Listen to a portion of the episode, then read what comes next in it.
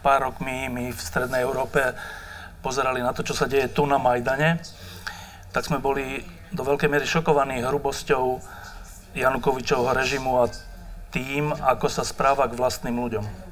A mali sme možno trocha pocit, že nás sa to netýka, že my sme už za vodou. Prešlo pár rokov a aká je realita?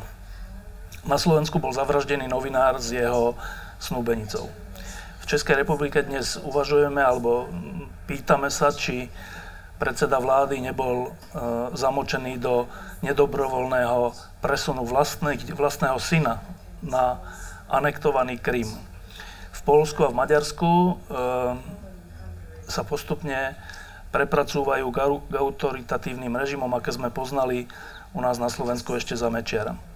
A zrazu ten Majdan nie je až taký vzdialený. Ehm, tá hrubo, môj teda základný pocit e, z vyšegrádskych krajín je prekvapujúca hrubosť. Prekvapujúca hrubosť vo verejnom živote.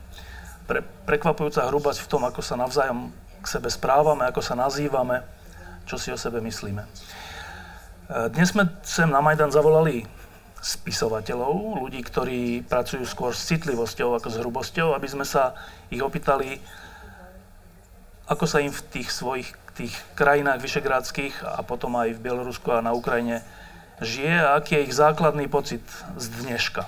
Tak, to je prvá otázka pre Petru Hulovu. Základný pocit zo súčasnej Českej republiky. Já začnu trochu um, ze široka.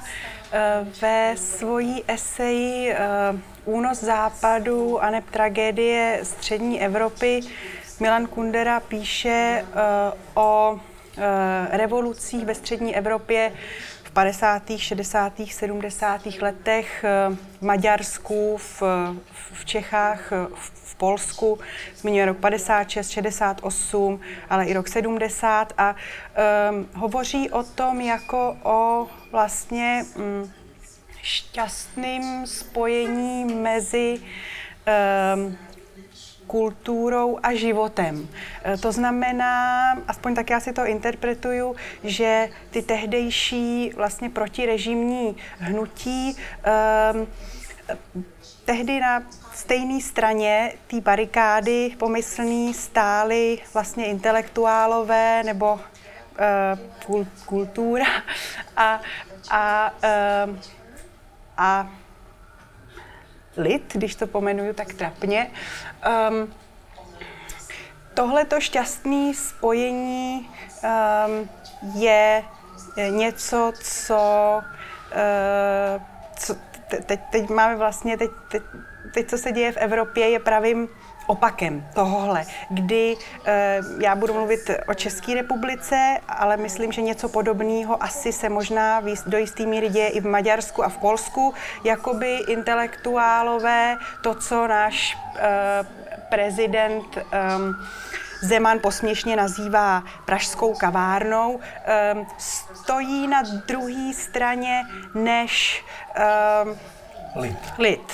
um, a um, já si myslím, že co je v tuhle tu chvíli důležitý a kde já vidím tu úlohu intelektuálů, um, je, a to si myslím, že je jejich hlavní úloha, um, porozumět. Porozumět té situaci, protože uh, ten nárůst populismu, ke kterému uh, dochází uh, v celé střední Evropě, um, a té hrubosti, o který jste hovořil, eh, tak to není něco, co by spadlo z nebe. To je určitá reakce. A uh, pojďme se ptát, pojďme se bavit o tom, na co je to reakce a e, co s tím dělat, místo toho, abychom e, dál rozjížděli nějakou spirálu e, spirálu ne- nenávisti a, um, a agresivity vzájem. Či ten základný pocit z České republiky je oddělení alebo skoro odsudzení elít od ľudu? Uh, určitě něco takového vnímám. Je něco podobné i v Maďarsku? Hát, hogy pontosan Magyarországon ez hogyan történik, meg hogyan valósul, meg hogyan csapódik le, Ja mám čiastočný pohľad na to, ako sa veci majú v Maďarsku, ale mám oveľa vážnejší pohľad na vývoj v Zakarpatí, na Ukrajine, do akej miery to ovplyvňuje život tam. Možno je to šťastie, že toto je len malá komunita, žijúca na 13 tisíc kilometroch štvorcových, ktorá sa pobrala veľmi zvláštnym a katastrofickým smerom počas dejín, keďže lokálne to nie je len na úrovni politiky, kde zažívame potrebu chápať druhého a nielen jeho jazyk, ale aj dušu. A musíme to prežívať v každodennom živote, pretože sú tu Rusi, Ukrajinci, Rusíni, Maďari, Židia a Rómovia žijúci spolu vo veľmi malej komunite a bez spolahnutia sa jeden na druhého závisiac jeden na druhom, tolerujúc jeden druhého, by sme nemohli dosiahnuť nič. Čo je typické a čo je potrebné spomenúť je, že táto malá oblasť v priebehu jedného storočia prakticky patrila k siedmým krajinám, čo samo o sebe dokazuje, že my, stredoeurópania, ak chceme, vieme spolupracovať. Vieme si navzájom porozumieť bez ohľadu na jazykové rozdiely. No späť ku Zakarpatsku.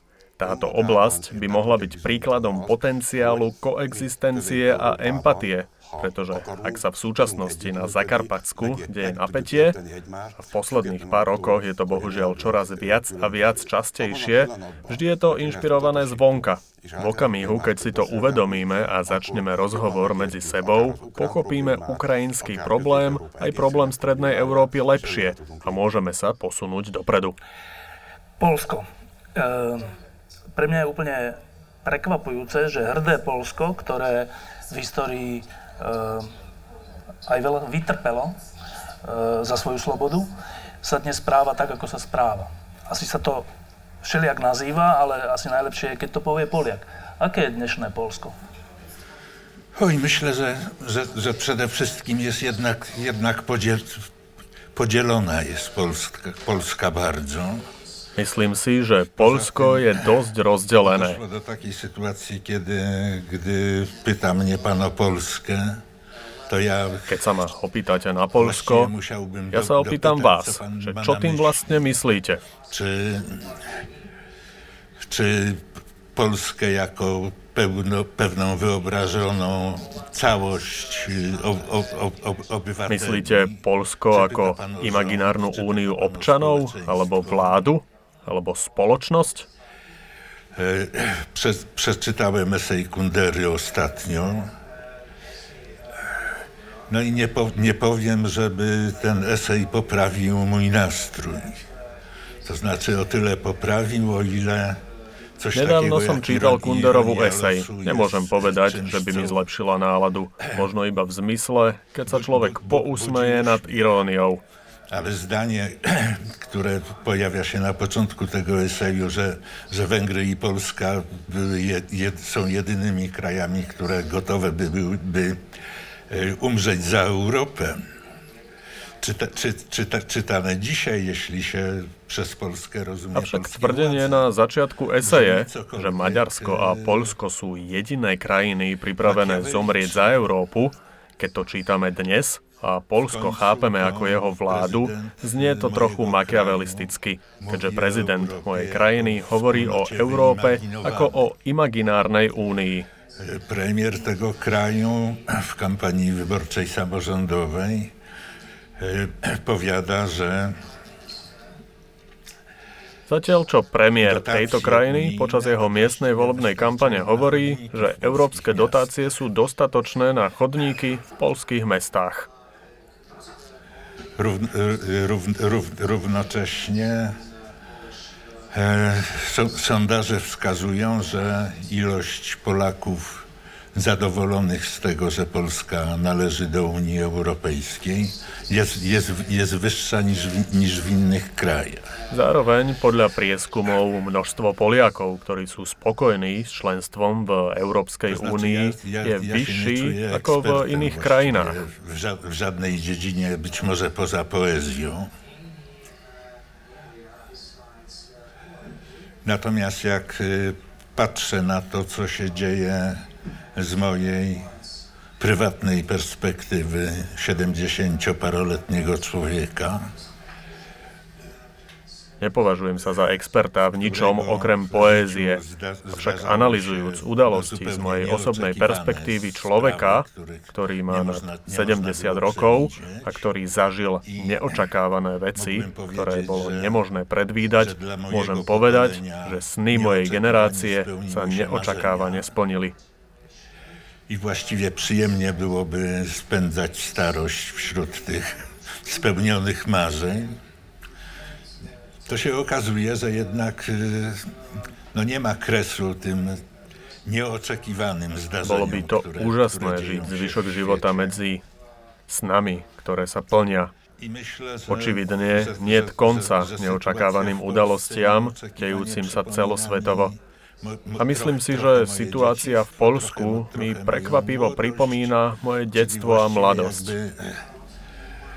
Wal, wa, wa, walka z komunizmem, która, którą część społeczeństwa i władze nieustannie toczą. Je to výsledok stále prebiehajúceho boja proti komunizmu, uskutočňovaného niektorými v spoločnosti a vo vláde. Tieto dni mi trochu pripomínajú časy skutočného socializmu, o ktorých sme si mysleli, že na veky upadli do zabudnutia. Um, Petra povedala zaujímavú vec, že to rozdelenie, to je také prekvapujúce rozdelenie, tá kaviareň a ľud, to je skoro ako za komunizmu, keď bol pracujúci ľud a potom tá nehodná inteligencia, ktorá nič nerobí a dokonca škodí e, republike. E, my to máme na Slovensku teraz tak, že tí, ktorí sú kritici, tak sú nazvaní za Šorošové deti. E, myslím, že v Maďarsku je podobný narratív. E, ale Petra hovorí, že to má nejakú príčinu, že zbytočne sa budeme nad tým rozčilovať, keď nepochopíme tú príčinu. Tak skúsme. Kde sa toto rozdělení berie? Já si myslím, že velká část společnosti um, v Čechách, zase nevím, jak jinde ve střední Evropě, ale v Čechách uh, pro, um, prochází nebo prošla si nedávno takovou frustrací z, z toho uh, celého 30-letého porevolučního vývoje, ehm, kdy vlastně lidi mm, demonstrovali za demokracii, ale co si myslím, že um, na prvním místě dostali a o čem vlastně jakoby nikdo nehovořil, eh, byl a je eh, kapitalismus, eh, což já vnímám jako mm, velice nelítostný um, systém jednak, jednak v tom smyslu, že Ehm, je orientovaný na eh, čím dál, eh, čím dál víc eh, rostoucí konzum, což je spirála, která je neudržitelná. A potom spoustu lidí to semlelo, spoustu lidí vlastně se jim nevede dobře ekonomicky. A myslím si, že to selhání mm, té porevoluční inteligence já vnímám v tom, že si těch sociálních aspektů kapitalismu nebyla vědomá, protože eh, profitovala z těch eh, pozitivních věcí. Um, a Ehm, a druhak vlastně kdokoliv s nějakou kritikou začal, tak dostal nálepku ehm, komunisty, eh, takže ten mainstream, ten establishment politický vlastně byl dlouho nekritizovatelný. A neříkám, že to je ehm, jediný důvod, ale tohle to vnímám jako něco určitě v pozadí té frustrace, která uh, vynesla k moci populisty v Čechách. A, eh, a pokud my s tím chceme něco dělat, tak bychom tohleto pozadí měli eh, pochopit a nějak se na něj zaměřit a, a, a, a ne vlastně nadávat těm lidem, že hm, volej populisty. Existuje niečo podobné v Maďarsku a v Polsku? Existuje frustrácia z kapitalizmu? Nem feltétlenül. Nem feltétlenül. Én, nagyon érdekes dolog az, hogy mi itt Közép-Kelet-Európában hajlamosak vagyunk arra, hogy folyamatosan nyugathoz hasonlítsuk önmagunkat. Nie, nie nevyhnutne. Je veľmi zaujímavé, že tu, v Strednej Európe, sa neustále porovnávame so Západom ako orientačným bodom. To je ale veľká chyba, keďže táto časť Európy nešla tým istým smerom počas histórie ako západná Európa. Takže nemôžeme od nej očakávať, že využije rovnaké prostriedky a rovnaké možnosti ako Západ.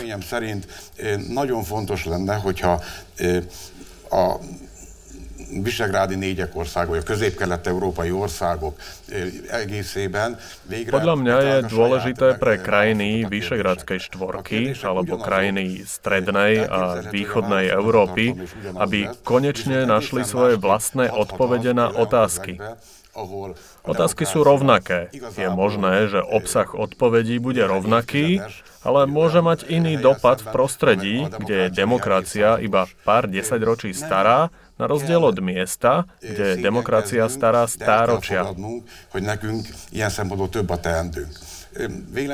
Nemusíme sa hambiť, musíme ale prijať, že v tomto ohľade máme viac práce.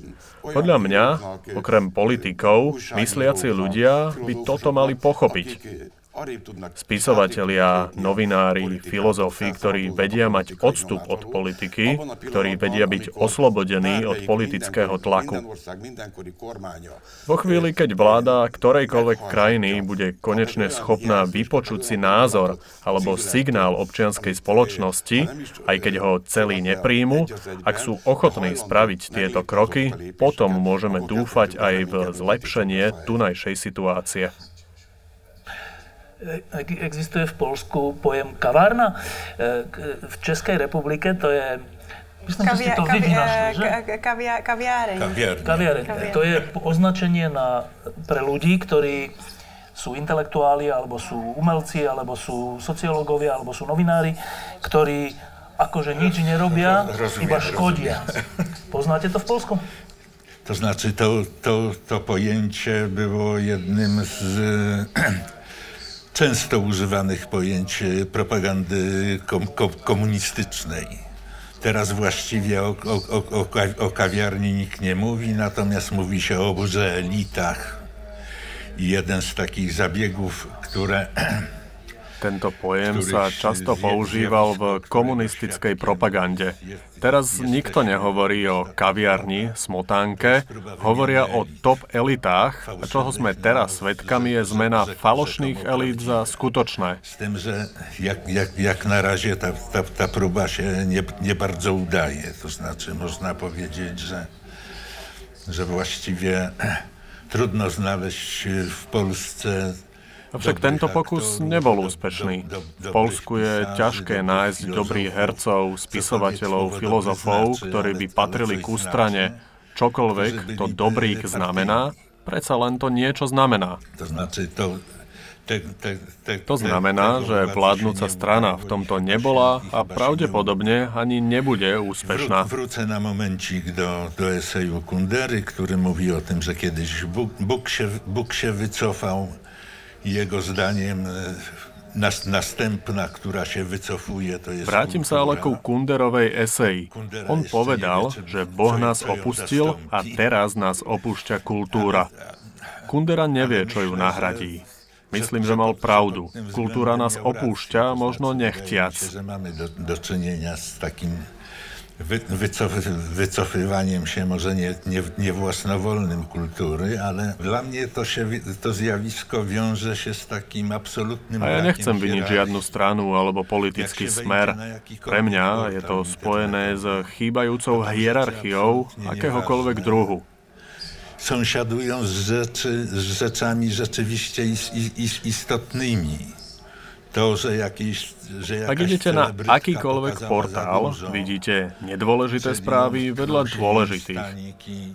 Správa o nejakej celebrite, ktorá sa až príliš odhaľuje, keďže jej spadla podprsenka, je hneď vedľa informácie o trajekte, ktorý sa potopil so stovkami ľudí. Ale vrátim sa k tomu, čo Petra hovorila. Je to v Polsku podobné, že tá, toto rozriedenie hierarchických nejakých hodnot alebo táto vzbúra davov súvisí s frustráciou z kapitalizmu po roku 89? No nie, nie, nie, niewątpliwie jak, jak, jakaś frustracja, którą kapitalizm wywołał. Samozrejme, že čiastočne môžeme hovoriť o frustrácii spôsobenej kapitalizmom. Možno tretiny spoločnosti. Mo, mo, można, można o niej mówić, natomiast ta, ta, ta, ta, ta, ta frustracja po części jest wywoływana ze względu na, na politykę wewnętrzną. Teraz domáca politika tiež spôsobuje frustráciu. Hlavným sloganom, ktorý využila víťazná strana počas predchádzajúcich parlamentných volieb, bolo Polsko v troskách. To znaczy hasło, które właściwie dla každého človeka, ktorý Tento slogan je absurdný pre každého človeka, ktorý pozerá, vidí a čokoľvek si pamätá. Bo v ciągu, v ciągu tych lat po, Polska się zmieniła Pretože za posledné roky sa Polsko zlepšilo absolútne neuveriteľným spôsobom. Já mám možná dvě re- re- reakce na pana Zadu. Uh, jedna se týká toho nedostatku hierarchie v současné společnosti. Já si myslím, že hierarchie je něco, co je vlastně mm, jakoby tabu. Um, to je vlastně slovo, který je mm, nepřípustný svým způsobem a to si myslím, že taky potom um, souvisí s tím problémem s elitama, který máme, protože um, elity je, je skupina lidí, která si jakoby cosi nárokuje a je tam přítomná určitá hierarchie. A... Myslím nadradenosť, alebo tak, hej? Tak a, a ve chvíli, kdy se to stává něčím, co um, odmítáme akceptovat, tak taky odmítáme akceptovat to, že vůbec máme nějaký elity a máme jim nějakým způsobem naslouchat nebo uh, se jima zabývat. A kedy sa to stalo tabu? Prečo je to tabu? Um, Myslím, že to souvisí hm, určitě s étosem um, rovnostářství, který ale přerostl v nivelizaci toho veřejného prostoru a jakoby sen se stal noční můrou. Ještě jenom jedna poznámka k tomu dohánění západu. Myslím si, že to je doopravdy něco, čeho bychom se měli zbavit, protože uh, je to založený um, do velké míry na ek- ekonomických ukazatelech a to je hrozně omezený způsob vidění. Samozřejmě je to jednoduchý, protože se to dá převíst do čísel a pak se to dá v těch tabulkách dohánět, um, ale myslím si, že každý z nás cítí tu kvalitu eh, toho, když eh, se nachází ve střední Evropě, ve východní Evropě, eh, je tam určitá kvalita, která v té západní Evropě není. A týká se to veřejného prostoru a je to určitá nějaká vřelost nebo živoucnost nebo něco, co v tom um, um, hladce, dejme tomu, fungujícím západě je nepřítomný. Ja mám úplne opačnú skúsenosť, ale zaujímavé. Uh, ale teda nadviažem na to. Uh, naša nejaká takáto citlivosť, alebo vrelosť, alebo životnosť, alebo tak, sa do, do veľkej miery odhalila alebo prejavila v súvislosti s utečen, utečencami, respektíve s utečeneckou krízou. A teraz nehovorím o tom, že či máme mať kvóty a nemáme mať kvóty a či koľko má kto prijať alebo nemá prijať. To je naozaj vec diskusie. Ale ten spôsob, akým sme sa toho chopili, my v Strednej Európe, špeciálne vyšegrádske krajiny, ten jazyk, ktorý používame, tá vec, že ani len sirotkov nezoberieme do Česka. U nás hovoríme ani jedného utečenca. E, v Maďarsku hovoria, že to je, že musíme, musíme zabrániť islamizácii Európy a my jediný tu kresťanstvo budeme držať. Proste, že tento spôsob mi hovorí, že úplný opak, než čo, to, čo ste teraz povedali o nás. Mm-hmm. Hovorí mi o úplnej necitlivosti, neludskosti, neživotnosti, nevrelosti. Mm-hmm. Neviem, neviem sa s tým popasovať. Uh, no, já myslím, že tam asi hraje uh, roli to, že um, plno lidí uh, vnímá um, vnímá uprchlíky jako lidi, kteří si ať už právem nebo neprávem spojují s islámem, kterýho se obávají. A to si myslím, že o tomto celý je, že se obávají e, tohohle náboženství a, mm, a, a, a jiný mentality těch lidí, kterou vnímají jako ohrožující. A ta obava je pochopitelná, ale že ten způsob, ten, ten, ta reakce, ten jazyk je hrozný. Uh, to je pravda, ale myslím si, že zase jazyk té druhé strany uh, lidí, který uh, jsou, dejme tomu, pro uprchlicky založený, tak uh, já ten jazyk často taky nemůžu vystát a často vnímám tuhle tu pro uprchlickou rétoriku jako velice uh, laciný způsob, jak eh, si sám připadat dobře a, a, eh, a ukázat svůj vysoký morální kredit. Čo táto uprchlická, utečenecká kríza a naše reakcie na ňu povedali o súčasnom Maďarsku a o súčasnom Polsku? Erre rátérnék. Picit visszautalnék arra, hogy a lengyel és a magyar lélekközti közösség, mentalitás, azonosság van. Predtým, ako sa k tomuto vyjadrím, rád by som poukázal na podobnosť mentality medzi polskou a maďarskou dušou.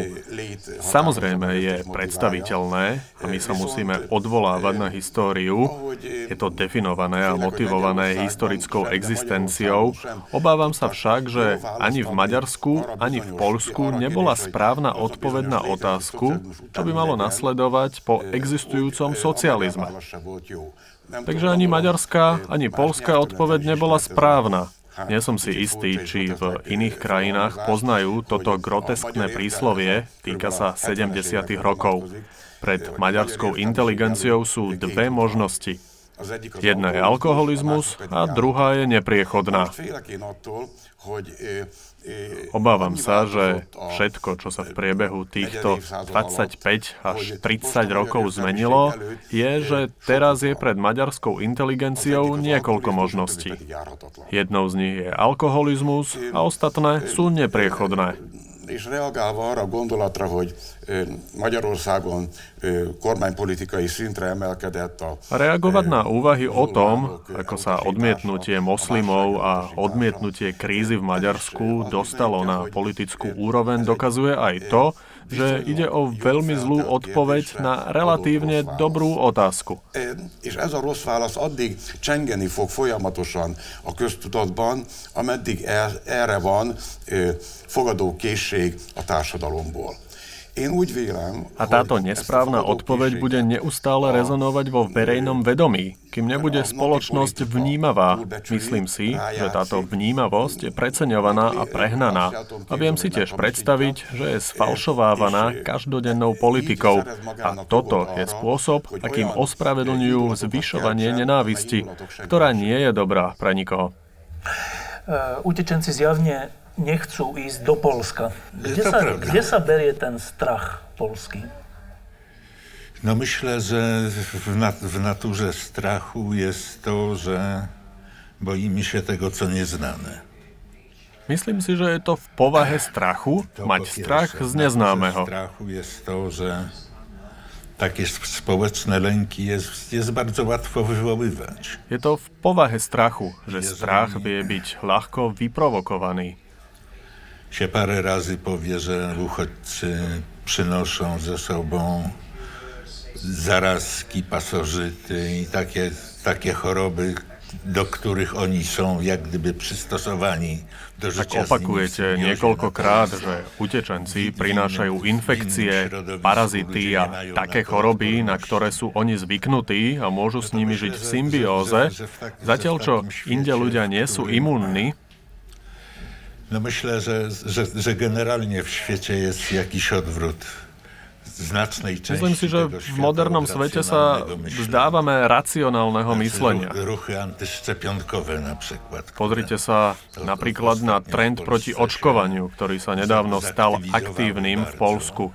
Takéto názory, že dávky obsahujú ťažké kovy alebo sú vyrobené z ľudského plodu, to sú internetové vedomosti. To, co, co, co, co, naj, co najbardziej sensacyjne, stosunkowo najłatwiej do, do, do, do ludzi tra, trafia, budzi ich zainteresowanie. Z drugi, z, I to myślę, że ten, ten strach przed uchodźcami to albo władze mogą go wy, wy, wy, wygaszać i przytłumiać, albo mogą go pod, podsycać. No i w Polsce nie... nie Ako viete, na niewątpliwie internete všetko, ale sú to najsenzačnejšie veci, ktoré ľudia ovládajú a ktoré ich zaujímajú. Vláda to môže buď potláčať, alebo vznecovať. Pozwalał poko- No bardzo był skuteczny w, w takiej polityce V Polsku vidíme zapaľovanie alebo dokonca vytváranie takéhoto strachu. Bolo to úspešné v domácom politickom aj stranickom boji. Strach ako slogan. Polsko v zrúcanine bol hybnou silou víťazstva parlamentných volieb. Vy ste všetci traja spisovatelia. Ja keď som mal 17 rokov, tak môj kamarát Juraj Košnierik mi dal do ruky taký ošúchaný samizdat, alebo ošúchanú takú, ani to nazvem knihou, ale proste, ktorá sa volala, že Moc bezmocných. Ja som nevedel vôbec, čo to je. Ja som chlapec Petržalky v Bratislave. Som si to prečítal a bol som tým hlboko dotknutý. Hlboko dotknutý, že takíto ľudia tu existujú, ktorí sa zaujímajú o to, kde žijeme, nielen o naše platy a plnú zamestnanosť v komunizme, ale o to, že ako tu žijeme. A to je podľa mňa rola spisovateľov, alebo teda svedomia národa. Fakt ma to niečom zmenilo. Ten jeden, ten jeden text. Lenže teraz máme rok 2018 a ja fakt si kladiem otázku, že kto dnes túto rolu zohráva? Ste to vy, spisovatelia? Alebo sú to novinári? Sú to politici? Alebo kto to je? Herci? Nie je to nikto? Ak to hovoríme o nejakej hrubosti. Tak e, musí existovať niekto niečo, kto bude pracovať na našom citlivení. My sami musíme pracovať na našom nejakom citlivení. E, je v dnešnom našom svete niekto niečo, čo nás posúva skôr k citlivosti, než k hrubosti? Tak já jsem o tom mluvila na začátku, že vnímám tu úlohu intelektuálů právě jako těch, co primárně se snaží uh, porozumět a třeba př- překládat uh, věci mezi různýma skupinama, který si třeba nerozumějí. Uh, druhá věc je, že nevím, nakolik uh, to někoho zajímá, nakolik tomu někdo naslouchá a to zase souvisí s tou dehierarchizací toho veřejného prostoru, um, kdy um, je problematický ten princip té autority vůbec, protože to potom znamená, že jest, pokud je někdo tím svědomím, tak má někdo nějakou autoritu a e, my přece nechceme, autoritu žádnou nechceme a autorit se vlastně zbavujeme. E, takže to mm, je hrozně těžký. A um, zase já si myslím, že intelektuálové tuhle tu úlohu mají hrát tom, to, to, tomu, dejme tomu, citlivění, porozumění a tak dále. Um, kdo a nakolik je bude poslouchat, ehm, to um, se uvidí. Vy máte, keď sa takto osobne opýtam, vy máte ambíciu alebo túžbu nejakým spôsobom sa podielať na citlivení českej verejnosti? Vy chcete byť tým časťou toho svedomia národa? Um, no, jasně. Ale na druhou stranu myslím, že uh, třeba podstatný pro to v tom veřejném prostoru být slyšet jsou sociální sítě a um, myslím si, že to je třeba těžký, není to nemožný, ale je to těžký, když člověk není na Facebooku, odkud já jsem odešla uh, po tom skandálu uh, Cambridge Analytics, který vlastně dokazoval to, um, to používání a tak dále, tak jsem si říkala, já nechci hrát užitečného idiota eh, v, čím si, v koho si komerčním projektu. Ale zároveň tenhle ten komerční projekt, kde člověk, jak já věřím, hraje toho užitečného idiota, eh, protože zájmem těch lidí, který tenhle projekt ošetřují, eh, jsou peníze a, a to, aby se tam strávil co nejvíc času a ne nic, co by bylo ve prospěch společnosti, jakkoliv to deklarují verbálně, tak, tak zároveň tahle ta příšerná platforma je hlavní komunikační platformou dneska. Ale já jsem si prostě řekla, že je mi to natolik nepříjemný tam existovat, že tam nebudu. Ale myslím si, že sociál, bez sociálních sítí eh, ten váš hlas už dneska, eh, aby byl slyšet, je hrozně těžký. Že knihy jsou dnes méně důležité jako kdysi? Um, Jo a ne. Myslím si, že mm, jelikož je mnohem víc způsobů toho, jak, jim, jak, jak trávit volný čas, tak čtení eh, je prostě jednou z mnoha možností, co, co, co dělat. A eh, která zároveň s tím, jak se zkracuje schopnost lidí na něco se soustředit, se stává vlastně příliš náročnou. Eh, nicméně mm, pořád, eh, pořád literatura velkou důležitost má, já to tak vnímám. A naopak, eh, protože eh, ten svět jde jakoby proti tomu čtení, tak se to stává něčím, co je potřebnější než, než dřív. Um, no. Čo dnes, alebo kto dnes plní úlohu svedomia národa w Maďarsku, w Polsku? Co jest świadomość, świadomy narodowości? No myślę, że jest to pytanie, na które teraz chyba nie ma odpowiedzi. Kto je svedomím Polska? Nemyslím si, že mám odpoveď na túto otázku. Żeby można było wy, wy, wymienić polityka, który spełnia krytéria Nemyslím si, že je politik, ktorý by splňal kritéria národného svedomia. Nemyslím si, že sa dá menovať kňaz, ktorý by to splňal takéto kritéria. Myslím si, že umelci nie sú nevyhnutne volaní byť svedomím. Svedomie je niečo interné. Znaczy, jeśli by pytanie brzmiało o, o rolę pisarza na przykład w społeczeństwie dzisiaj, do, do czego chyba zmierzamy powolutku, to dla mnie jest za, za, zadaniem pisarza jest uświadamianie ludziom, co znaczą słowa. Ak sa pýtate na rolu spisovateľa, v modernej spoločnosti, na čo pravdepodobne prichádzame, podľa môjho názoru má spisovateľ úlohu porozumieť významu slov a dať čitateľom vedomosť, ako zabrániť iným, aby vás manipulovali slovami. Czy celebryta, czy polityk, czy, czy duchowny odwraca znaczenia, żeby ten czytelnik wiedział, że tak naprawdę to to słowo znaczy co innego, a tutaj... Keď ktokoľvek, celebrita, politik alebo kňaz prekrúti význam slov, čitateľ by vedel, že tieto slova znamenajú niečo iné a oni sa ho pokúšajú oklamať.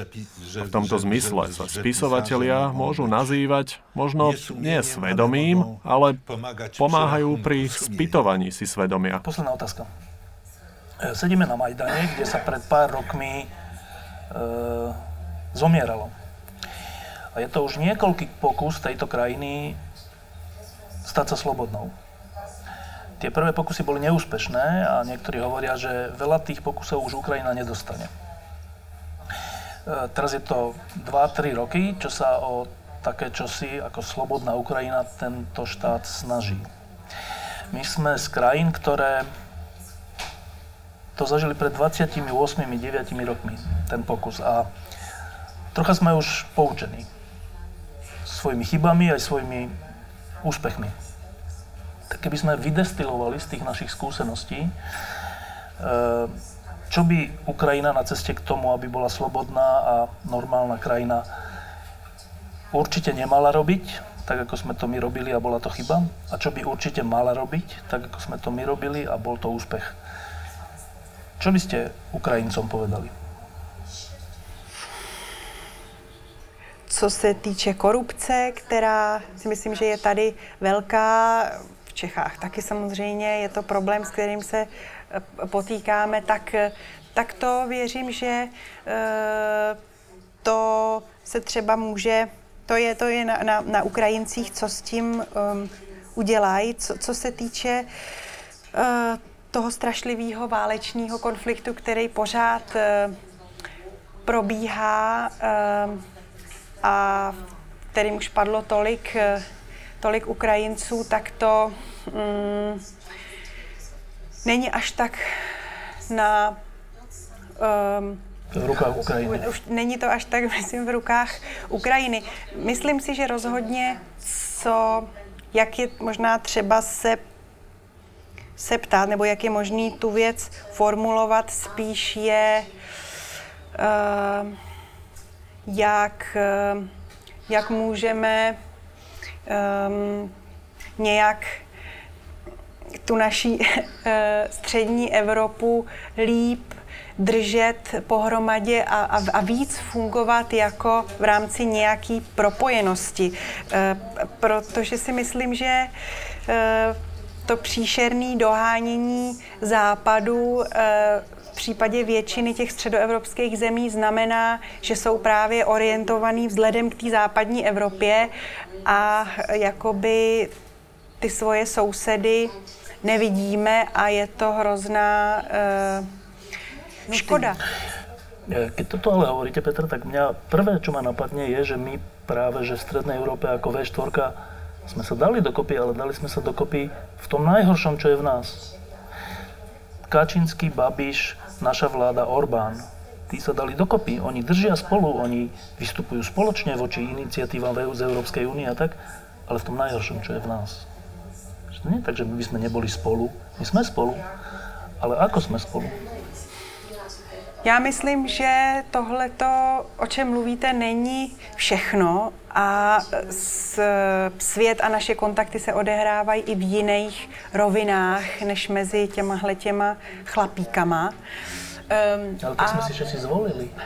No a tak se pojďme bavit o tom, proč a o čem to svědčí, uh, buď, anebo se teda shodneme na tom, že polovina mm, spoluobčanů v našich zemích jsou um, idioti, to si myslím, že nechceme a to není cesta k tomu řešení. Maďarsko, Polsko a súčasná Ukrajina. Čo by ste dnešnej Ukrajine z vlastných skúseností, zo skúseností vlastných krajín dnes v roku 2018 povedali? Én a politikai akaratot hiányolom. Tehát, Myslím si, že to, čo chýba, je politická vôľa. Nemôže byť cieľom politiky udržiavať perforované, nefunkčné situácie. Politika by mala tieto situácie riešiť. Keď vidím politickú vôľu z oboch strán, začínam dúfať. Navyše, Ukrajina jednoznačne potrebuje Strednú Európu. magához hasonlónak Franciaországot vagy Németországot, Chápem, že Ukrajina sa považuje za podobnejšiu Francúzsku alebo Nemecku a chce mať s týmito krajinami primárne a priame vzťahy. Myslím si ale, že sa uberú správnou cestou, ak si všimnú, že cesta k širšej Európe je cez Strednú Európu, cez Vyšegradskú štvorku a Rumunsko. Jóval közelebb áll gondolkodásban, mentalitásban Ukrajnához, mint a nyugat-európai országok. Populácia týchto krajín je oveľa bližšia mentalite Ukrajiny ako západoeurópske krajiny. Lepšie chápeme svoje vzájomné problémy, keďže sme boli v tom istom tábore a bolo by veľmi zlé, keby Ukrajina zmeškala tieto príležitosti. Je niečo z polskej skúsenosti prenositeľné? No wydaje mi się, że co innego jest e, radzić, a co innego jest życzyć. Jeśli chodzi o życzenia, to, to, to pewnie byłbym w stanie je sformułować. Natomiast Myslím si, že poskytnutie rád je odlišné od prianí. Keď hovorím o želaniach, môžem ich vyjadriť, aj keď nemám právo radiť. Môžem poradiť len svojmu kolegovi básnikovi, najmä mladému, ale nemám právo môcť poradiť krajine ale państwu to jakbym się nie, nie, nie czuł na siłach. Wśród, wśród tych życzeń pewnie byłoby i takie życzenie, żeby polityka Polski wo, wobec Ukrainy była Keď hovoríme o prianiach, chcel by som, aby bola politika Polska voči Ukrajine stabilnejšia a bez ad hoc prvkov, ktoré zapalujú konflikty. Znaczy ten internet jest nie, nie, niestety fatalny, bo jak ten internet je strašná vec. Keď si dáte predsavzatie, že sa budete vyhýbať komentovaniu a nesplníte sľub, môžete mať pocit depresie a dojem, že Polsko prekypuje antiukrajinskými náladami, čo nie je pravda, aj keď nemožno poprieť, že takéto pocity sa objavujú. Co oczywiście nie jest prawdą, ale też nie ma powodu, żeby, żeby zaprzeczać, że, że, że, że, że takie nastroje tu i ówdzie się, się pojawiają. To jest myślę, że tak, tak, tak, takie nieszczęście, które nie, nie, nie tylko jakoś ciąży na, na stosunkach polsko-ukrajinských, ale... Pohľad do minulosti namiesto budúcnosti je katastrofa. Nielen pre vzťahy medzi Polskom a Ukrajinou, ale aj pre vzťahy medzi ostatnými krajinami. Politika pamäti je často realizovaná za konkrétnym účelom. No często, często gęsto jednak pełnią cele bardzo doraźne. To tak myślę, że per saldo nic, nic, Každopádne nič z toho neprináša nič dobré. Dovolte mi vysloviť niečo nahlas. Jellemző az, hogy ugye Také je to typické, že podľa oficiálnych údajov viac ako 6 miliónov, neoficiálne viac ako 8 miliónov Ukrajincov pracuje mimo hraníc.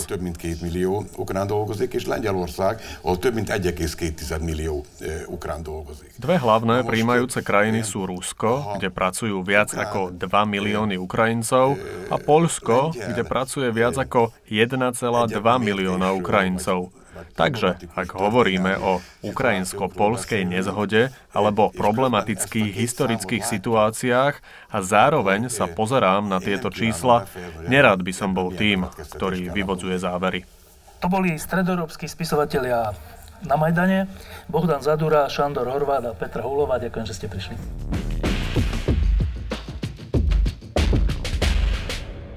V predošlej časti sme sa so stredoeurópskymi spisovateľmi rozprávali o, aj o tom, čo je svedomie národa, kto tú rolu zohrával a kto ju zohráva dnes. E, teraz tu máme jedného spisovateľa z Bieloruska, jedného z Ukrajiny a jedného, a vlastne neviem, čo mám povedať, že odkiaľ, z Ameriky, z Česka, z Kosova, odšadiaľ trošku. Áno. A na Joliona je moja prvá otázka. Ty si bol jeden z prvých, možno aj prvý novinár, ktorý robil rozhovor s Václavom Havlom v roku 89. Áno. E, práve Václav Havel bol niečím, čo sa nazýva, alebo stal sa niečím, čo sa nazýva svedomím národa. Je to aj jeho príbehom, aj tým, že bol vo vezení, aj tým, ako sa správal pred rokom 89, aj po. Keď si počul, čo sme sa rozprávali so spisovateľmi o dnešku, táto rola sa úplne vytratila? Ano, e, bohužel. A musíme se klást otázkou, proč vlastně. Vidíme eh, ve střední Evropě, podobně i ve Spojených státech, bohužel, pokus, který známe i z historii eh, neblahé eh, minulosti v sovětském bloku i v, v nacistickém Německu, a to je diskreditovat soupeře tak když někdo něco má ceného, idea, ideál a soupeř zneužívá veřejné mínění populistickým přístupem, jeden z nástrojů je diskreditovat toho soupeře, aby eh, národ nebo stále rostoucí část národa viděl v tom soupeři, soupeřovi uh, méně hodnotního člověka z minulosti. A to, jsme, to vidíme v České republice samozřejmě, i na Slovensku. A v, v Polsku, v Maďarsku. Je to prostě standardní nástroj dneska. Proč má Karel Schwarzenberg nebo pan Kolousek a další čeští politici takovou pověst dneska, což neměli předtím. A to je prostě eh, diskreditace. Diskreditace, cílená diskreditace nejde o pravdě, jde o, pomluv, o pomluvech. Um, si můžu mluvit o sobě chvíli při přečtení svého svazku státní bezpečnosti z 80. let Československé tajné služby, eh, tam bylo zaúkolováno opakovaně, aby mě jako zpravodaj hlasu Ameriky eh, v Československu, aby mě diskreditovali. Nikdy se jim to nepodařilo. A kladl jsem si otázku, proč. Nechápali slovo? Diskreditace, bylo to příliš cizí pro obyčejného uh, estebáka, nebo uh, nechtěli, nevím. Uh, šika, šikanovali ano, ale diskreditovali ne. Každý pokus o šikanování bylo spíš uh, medvědí služba, medvědí službou uh, státní moci. Eh, a to vidíme dneska v české politice na Slovensku, v Maďarsku a, a v Polsku. Prostě pokusy o diskreditace toho, který představuje, dejme tomu, liberální demokracie. Všemi prostředky. Práve Václav Havel, keď, eh, myslím, keď končil svoj prezidentský úrad český, tak mal také jedno stretnutie v Bratislave, kde rozprával o tom, že naša skúsenosť eh, počas komunizmu, naša československá skúsenosť počas komunizmu aj po komunizme, by mohla byť e, nejakým príspe, príspevkom do pokladnice svetovej v tom zmysle, že svedomie, alebo teda trvanie na svojom, aj keď to niečo stojí, vzdorovanie moci, keď tá moc nemá pravdu a je lživá, že to za to stojí. Ehm, dnes, v roku 2018, sa ale zdá, že z tohto odkazu Václava Havla skoro nič nezostalo, aspoň videné z Bratislavy. Videné z Prahy. Zostalo alebo nezostalo? Zůstalo samozřejmě e, mezi těmi, kteří e, ho četli a sledovali. E, zůstává, zůstává i mimo těch čtyř států, o kterých jsme doposud hovořili. Tady se prodává Havla docela dobře v knihkupectvích. I v Kosovu, kde jsem býval 14 let, Havel je pojem dodnes a ideál. A nejeden člověk řekl, že jeho pověst je lepší tím, tím, tím vzdálenější, eh, je z, z Čech nebo z bývalého Česko, Československa. Ano, je mnoho, co, co napsal a říkal Havel, který je pro dnešní svět důležitý. Je důvod, proč Václav Havel měl takový obrovský ohlas třeba ve Spojených státech, v, západní Evropě po jeho zvolení, že nebyl ten obyč, praobyčejný politik oportunista, který chtěl jenom zbohatnout mocenskou cestou. A prostě byl přivítán v Americe, v New Yorku a ve Washingtoně. Byl jsem přitom v, v lednu roku 90 takovým vřelým způsobem, jako málo kdo v dějinách. Bohužel, školství v České republice a předpokládám i jinde v regionu, eh, se nezabývá eh, ze současnosti nebo z, nedávna, z nedávnou minulosti. Dějiny někdy končí eh, v první nebo druhou světovou válkou a důkladné, důkladné studii pro základní nebo střední škol, školáky o tom, co se vlastně odehrávalo od roku, eh, za totality, proč došlo k pádu skutečně komunistické moci a co se odehrávalo v 90. letech, to prostě není předmětem eh, výuky a málo kdy je předmětem veřejné dis- diskuse do, do dostatečné míry.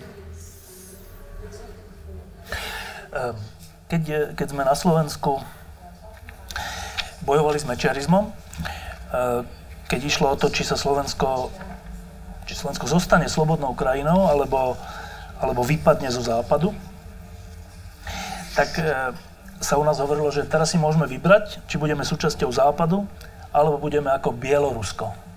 To, bolo tak, to bol taký slogan. A všetci sme hovorili, nechceme byť Bielorusko.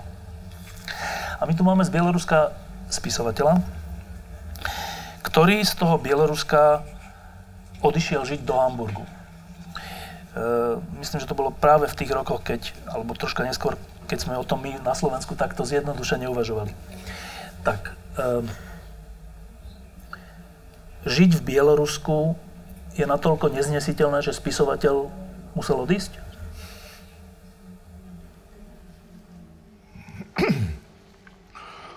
калі я з'язджаў з беларусі то гэта не былі уцёкі з радзімы з маёй краіны Keď som odchádzal z Bieloruska, nebol to druh protištátneho úteku z mojej krajiny.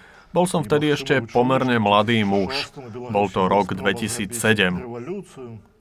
A pravdepodobne ste počuli, že v 2006 sa udial pokus o revolúciu v Bielorusku, zamatovú revolúciu. Vláda a Lukašenko ale potlačili tento protest. Часто бывае ў Беларусі пасля гэтага надышла такая такі час represiou Ako sa to v Bielorusku deje často, prišiel čas represí a atmosféra v krajine bola dosť ťaživá v kultúrnej sfére. V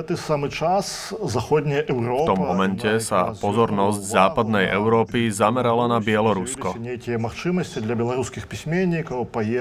Objavili sa viaceré príležitosti pre bieloruských autorov, štipendia z rozličných zahraničných nadácií. Berúc do úvahy, že som bol v Bielorusku celé celkom obľúbeným autorom, dostal som takúto príležitosť. Presťahoval som sa a v skutočnosti objavil Európu. Presťahoval som sa do Hamburgu, kde som strávil viac ako 6 rokov.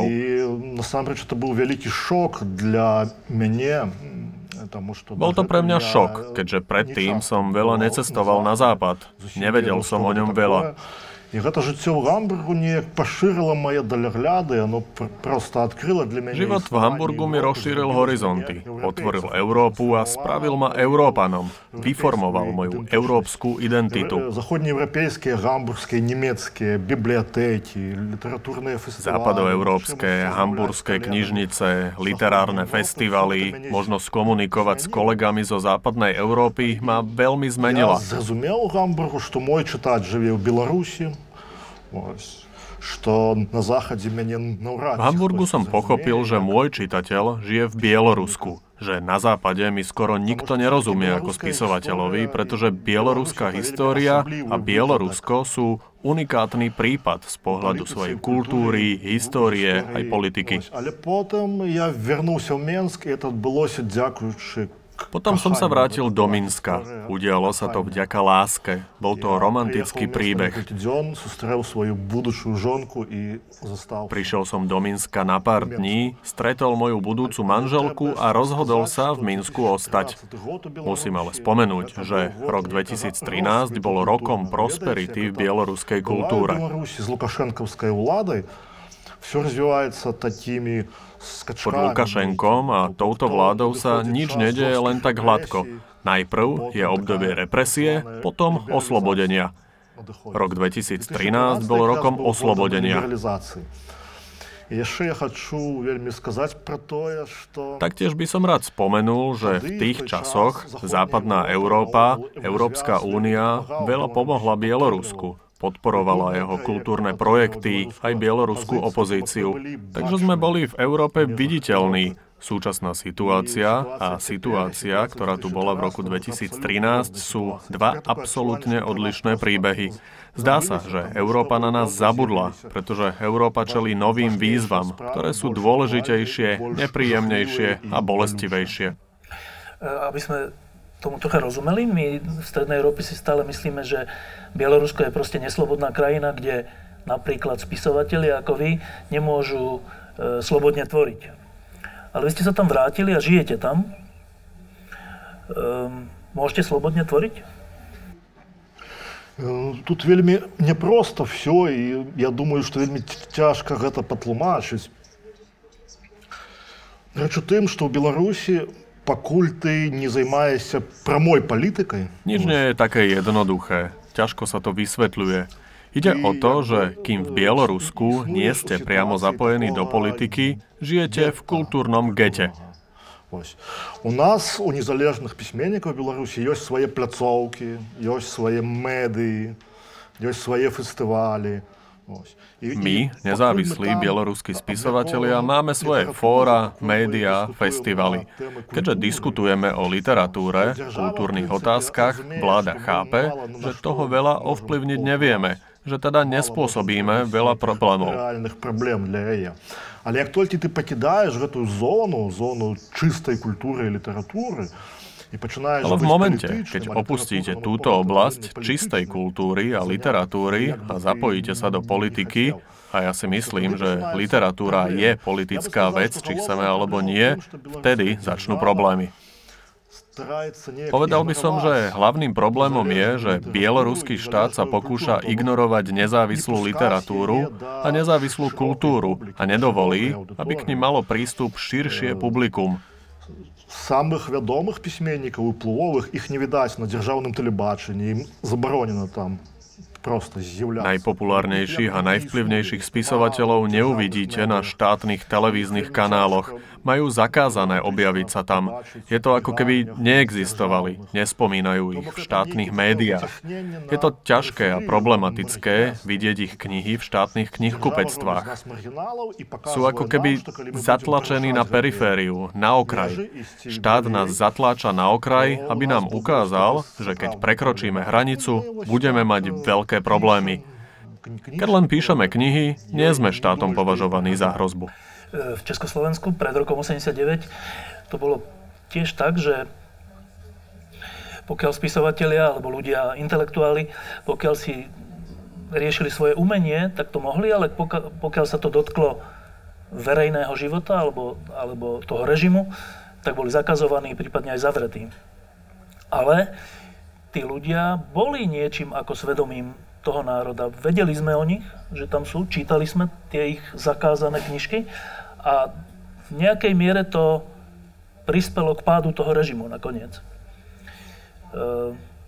v Bielorusku ľudia ako vy, spisovatelia, umelci, intelektuáli, e, sú, sú tým národom rozoznaní, alebo ste úplne na okraji? Ведаеце,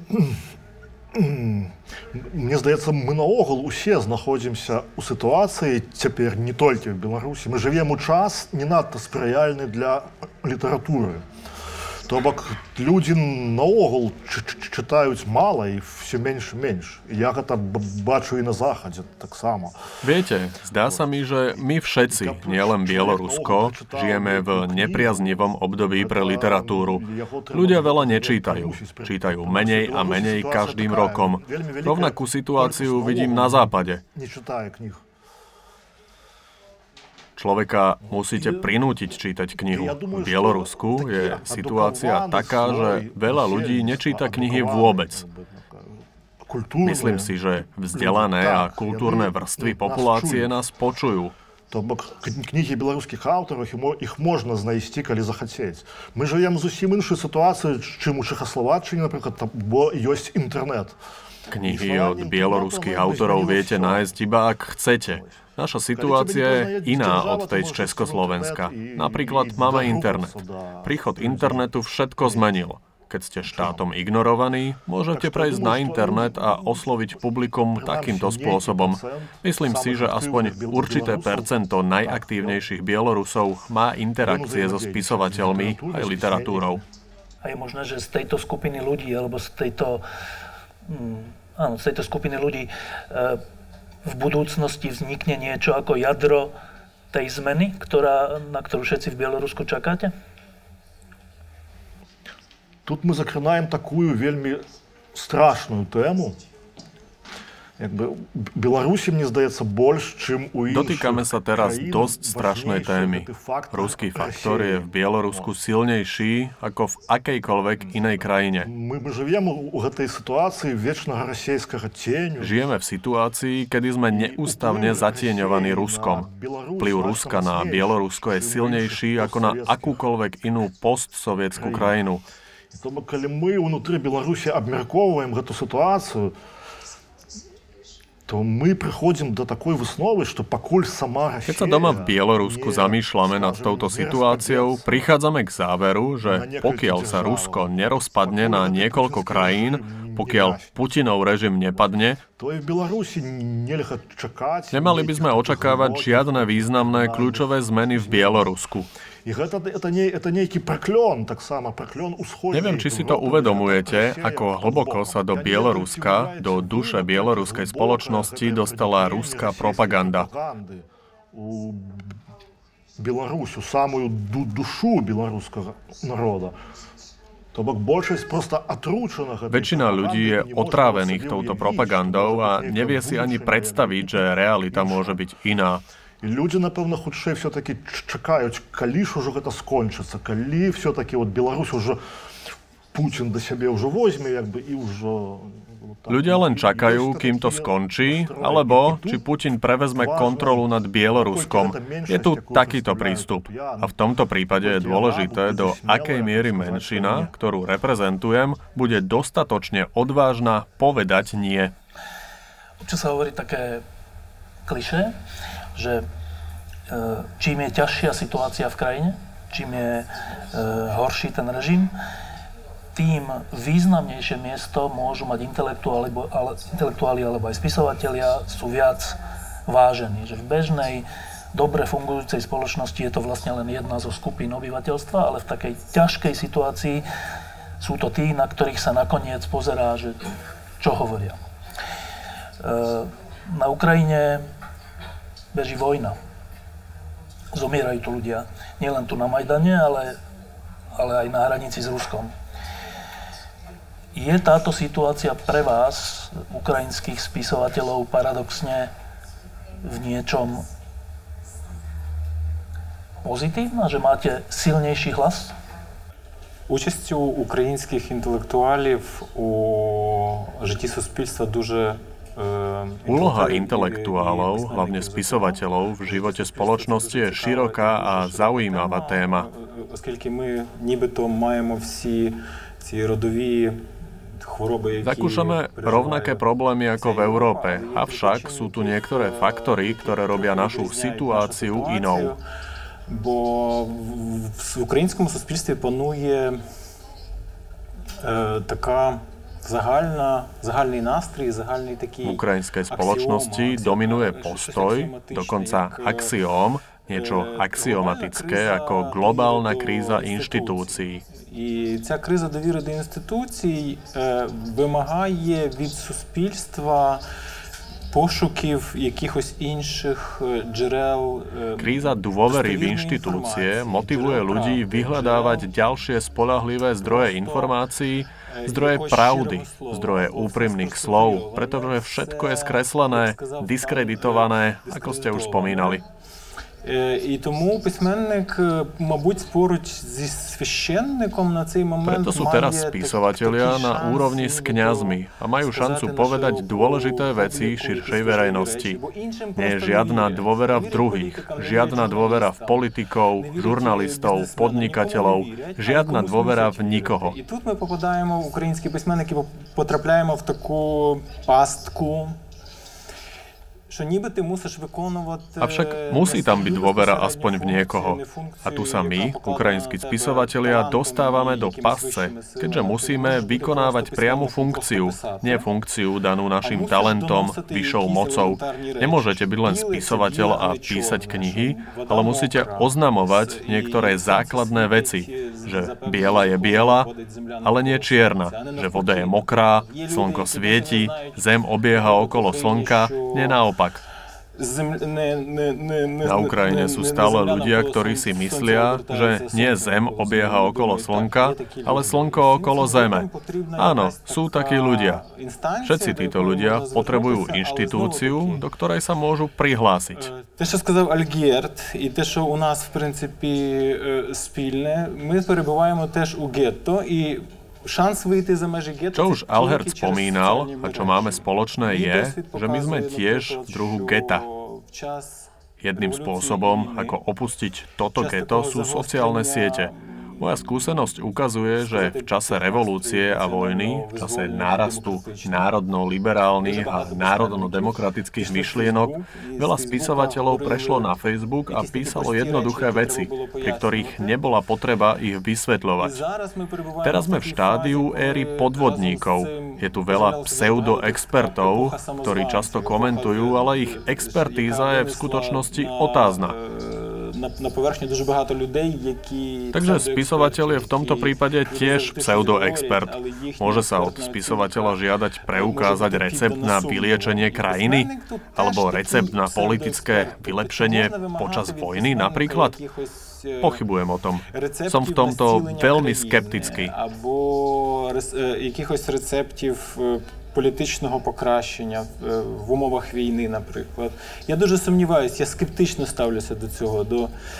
Але якісь важливі речі письменник може донести. Е, Це може відбутися дозовано, це може відбутися Ale niektoré dôležité veci spisovatelia vedia odhadnúť. Môže sa to diať postupne, spôsobené napríklad tragickými udalosťami, ako prvé zabíjanie na Majdane, tzv. krvavý deň jednoty. Тоді святкували День злуки, і от перші, перші Na Ukrajine bol akurát Deň jednoty, keď sa udialo prvé zabíjanie. Bol to 19. 20. január. A potom, po prijatí zákonov zo 16. januára, ktoré limitovali slobodu, začal teror. після після прийняття законів е, 16 січня, так званих, які обмежували свободи. І тоді письменники е, відчули, що вони можуть е, через якісь неформальні е, е, е, канали, які вони мають, наприклад, Spisovatelia достукатися dostali до pocit, že cez західних neformálne kanály môžu dosiahnuť západné médiá a povedať, čo sa deje. Vrieskali sme hlasnými výkrikmi, pretože nás nikto nepočul. je náš krok bol taký, že my Zdalo sa, že listy, Európa nás nepočula. Naše kroky boli nasledovné. Písali sme listy, nahrávali videosprávy, žiadajú z ľudí, aby nás počuli. také z, z, svojho boku tiež také mm, загальне охолодження і скеп... Situácia sa teraz zmenila. Prešlo 5 rokov. Cítim sa schladený a skeptický. Čoraz menej sa pýtajú na názor spisovateľov. Možno je to lepšie, keďže sa vraciame do svojej škrupinky, do svojho sveta a dostávame možnosť povedať ďalšie veci z tohoto sveta. Я, я, я особисто, я знов таки говорячи про письменника, завжди я, ну, ти говориш передусім про себе. Так? Я виступаю як е, есеїст, як публіцист. ale ja nevykonujem žiadnej roli... Hovoria zo spisovateľoch, hovorím v prvom rade hlavne o sebe. Som eseista, publicista, ale nepropagujem žiadne národné, štátne myšlienky, proeurópske myšlienky. Jednoducho hovorím, čo chcem. Myslím si, že je toto najdôležitejšie, keď je postarané o toto minimum, keď máte možnosť povedať, čo chcete, nie čo sa očakáva, že poviete В усіх наших, е, наших ост- е, з- е, м, пертурбаціях, наших змінах і трансформаціях. Zdá sa, že sme to konečne dosiahli a toto je najdôležitejšia zmena, ktorá sa stala za posledné roky. Konečne máte príležitosť povedať, čo chcete, ale nie, čo spoločnosť, čas, obdobie od vás chce, aby ste povedali. Naozaj na tom záleží. Pre mňa je to krok vpred. Samozrejme, človek by nemal zabudnúť na svoju rolu, ale nemal by ju ani zvaličovať. V tej predošlej časti sme trocha hovorili o tom, že e, čo sú príčiny nárastu populizmu v strednej Európe e, a nárastu aj takého znechutenia zo spomerov, ktoré, ktoré znechutenie potom rezultuje v to, že ľudia volia ešte väčších populistov. E, Julian, ty si okrem iného z Ameriky. A to je zaujímavé, že to, to sa netýka strednej Európy, to sa týka celej Európy a to sa dokonca týka celého západu, keď sa pozeráme na amerického prezidenta. E, u nás tie korene sú nejaké. U vás sú iné korene nárastu populizmu a ľudí ako Trump? Eh, Trump není první eh, populista ve Spojených státech, ani, ani první populista v Bílém domě, je akorát největší a nejhorší eh, v dějinách Spojených států. Eh, Jak se to stalo, víme, jestli tady není ten prostor eh, to, to proskoumat, ty důvody, že tam je a jak dlouho tam ještě vydrží a jak hluboko ještě může klesat úroveň politiky ve Spojených státech, než odejde. Je to bohužel eh, celosvětový trend, který eh, má svoje koření nejen třeba ve školství, ale zejména eh, v informací, v, v způsobu, jak lidé, ať v Americe nebo v Evropě, dostávají svo, svoje informace. Kdysi, jak jsme vyrostli, jsme sledovali televizi každý večer, televizní noviny, ať v Americe nebo v Evropě, prostě 30 minut, tu a tam i déle, tu a tam i méně a byli jsme informovaní o tom, co se děje ve světě, nějaký střední proud informace. Ještě k tomu byly deníky. Byly. Dneska eh, můžeme vybrat podle eh, naše eh, vkusů, politických zájmů a tak dále, koho chceme slyšet, koho chceme číst a zcela ignorujeme ty, s kterými uh, nesouhlasíme. Já taky uh, dokonce, jako já nemůžu si představit, že bych seděl a sledoval Fox News večer co večer, ani jednou za, méně, za, za déle než pár minut. To prostě nepřichází v úvahu. Je to pro mě nepřípustní, není, nejsou to zprávy, ale eh, prostě je to propaganda. A bohužel jsou lidé, kteří myslí to tež uh, o, o mohl bych taky leco říct o CNN, je to střední pro, uh, proud, je to povrchní, jsou daleko lepší uh, spravodajské uh, společnosti ve Spojených státech, než je CNN, podle mého názoru. Uh, ale uh, bohužel veřejnoprávná, veřejnoprávní televize už nemá takovou pozici v Evropě, jak no, tu a tam, ve střední Evropě alespoň, že ta komerční televize, ať je to Markýza na Slovensku nebo Nova eh, v České republice a další a další, uh, oni uh, prostě dali lidu, co chtěli že, že už nechtěli žádné analýzy, chtěli prostě povrchné věci, které nemusí ani mít nic společného s, eh, eh, s politikou, příběh o nějakých eh, zvířatech a tak dále.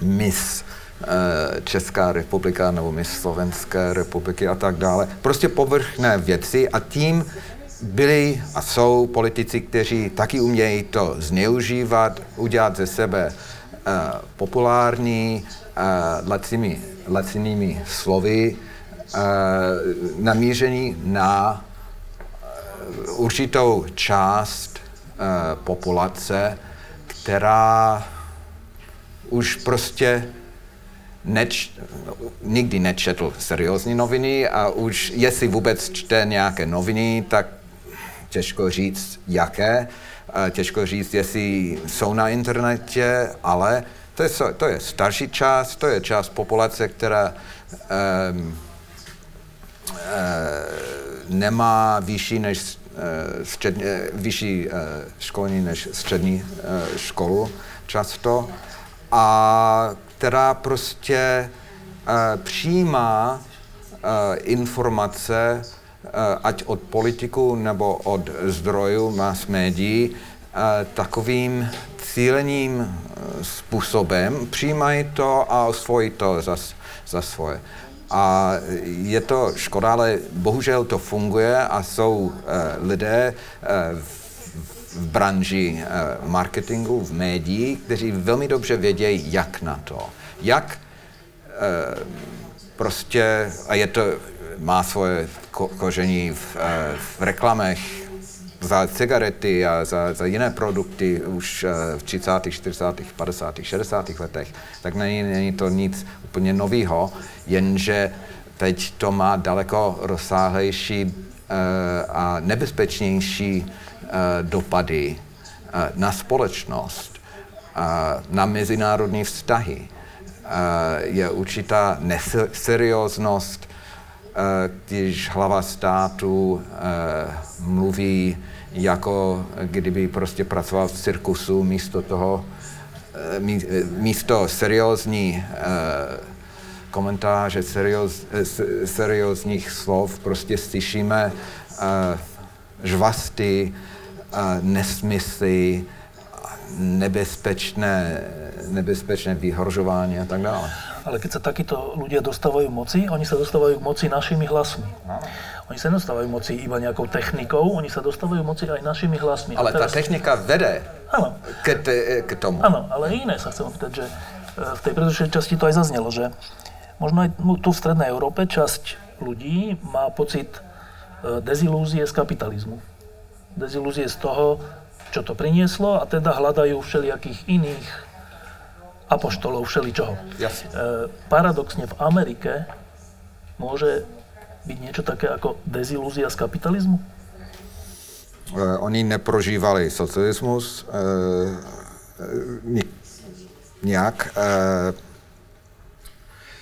ale může být eh, dezul- eh, z liberální demokracii, i kdyby sami to nevěděli a aby to nenazvali.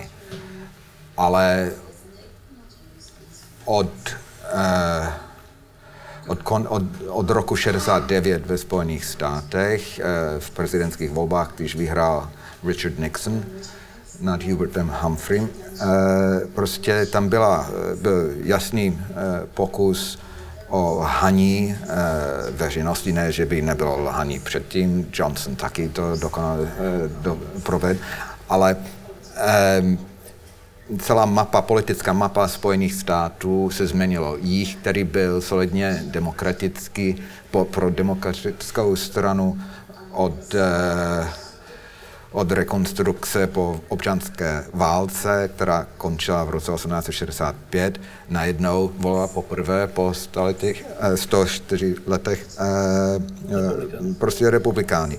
A od té doby se nic nezměnilo v Texasu, v, v, v Mississippi, Alabamě. A je, teď už to hned trošku jsme viděli, že, že už eh, ty rozdíly jsou 50 na 50. Florida je zvláštní případ, nemusím do toho teď do detailu, ale ehm, jsou velké části Spojených států, kde eh, intelektuální elity eh, jsou eh, v strašně malé menšině, podobně jako ve střední Evropě. Vidíme od druhé světové války při socializace i poté, po rozpadu socializace, prostě eh, šílená, eh, šílená, prostě velká migrace do měst. A dneska je strašně moc vesnic bez škol, bez možnosti, aby děti mohly vůbec tam vyrůstat, žít. Jo, nemají, soro, eh, nemají děti stejných, eh, stejného věku, vrstevníky a eh, ani školy nejsou postupně. A tím pádem vesnice stanou jenom místo na rekreaci, na chalupě, na, na chatách a tak dále. Je to stejně na Slovensku. A e, zase jsou regiony, podobně jako v Americe, tak e, v Čechách, bývalé průmyslové regiony závisí na, na e, úhelní průmysl, hodnictví, které už nejsou prostě tam, kde byly a mají vy- vysokou eh, nezaměstnanost a prostě ti lidé musí někam jinam a ti, kteří zůstanou, prostě volej, jak volej, prostě pro populisty. Eh, Praha volí úplně jinak než zbytek eh, České republiky. Bratislava volí úplně jinak než zbytek Slovenské republiky. To je bohužel eh, fakt Stejně jako New York, Washington, San Francisco volí úplně jinak než zbytek Spojených států. To je taky určitý vývoj, který internet a způsob informace dneska jenom zaostřil, podle mého. Keď sa rozprávam s priateľmi z Ukrajiny alebo z Bieloruska, tak e, tam cítim e, túžbu, sen, aby sa ich krajiny stali súčasťou Západu. Aby sa stali súčasťou NATO a Európskej únie a je s tým spojená ich bezpečnosť a, a mier, ale aj životná úroveň a vôbec ako keby šťastný život v hlavách Ukrajincov aj Bielorusov, aspoň tak to vnímam.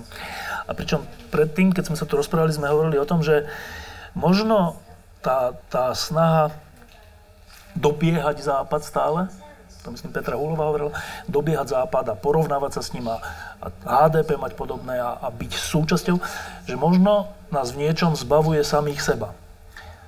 Hovoríme my po 28 rokoch, keď už sme súčasťou toho Západu. Ako sa vám, Ukrajincom a vám, Bielorusom, počúvajú takéto vety? Ну, мені здається, що е, це питання про самобутність, і коли ти втрачаєш самобутність, делегуєш ніби якійсь великій е, структурі частину своєї ідентичності, так?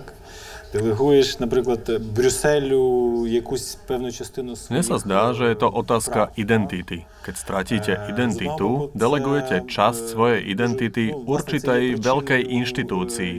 Delegujete Bruselu časť svojich práv. Na jednej strane je to dôvodom pre túto nespokojnosť a náraz pravicových síl v modernej Európe, pravicového populizmu, ktorý prevažuje vo východnej a strednej Európe. Мені здається, що країна, моя країна, Україна, яка перебуває в Zároveň sa mi ale zdá, že krajina, moja krajina, Ukrajina, čelí hrozbe, že je pod tlakom. Альєр сказав про те, що над, над Білоруссю нависає тінь. Alhert spomenul, že Bielorusko je zatienené Ruskom a Ukrajina je pravdepodobne jediná krajina v priavom konflikte s Ruskom, ozbrojenom konflikte. Мені здається, що для нас Європа є не просто, не просто вибором, не просто вибором, а порятунком від великої цієї тіні.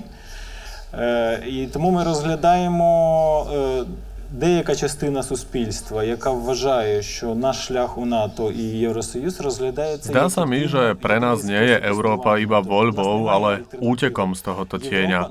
Preto zvažujeme. Určitá časť spoločnosti zvažuje členstvo v Európskej únii a NATO ako jediný spôsob existencie. Stať частиною Європи через трансформацію... Nemáme alternatívy, nemáme tretiu možnosť, čisto ukrajinskú cestu. Коли ми могли активніше європеїзуватися, активніше входити в глобальні структури. Ми були, як Cez zmeny sa môžeme stať súčasťou Európy z dlhodobého hľadiska.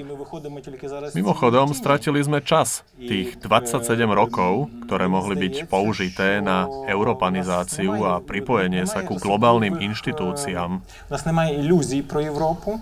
Tak? My знаємо, що tam nás nikto Ako Alhert spomenul, boli sme zatienení Ruskom. Len teraz sa dostávame z tohoto tieňa. Zdá sa mi, že nemáme žiadne ilúzie o Európe. My vieme, že na nás tam nikto nečaká.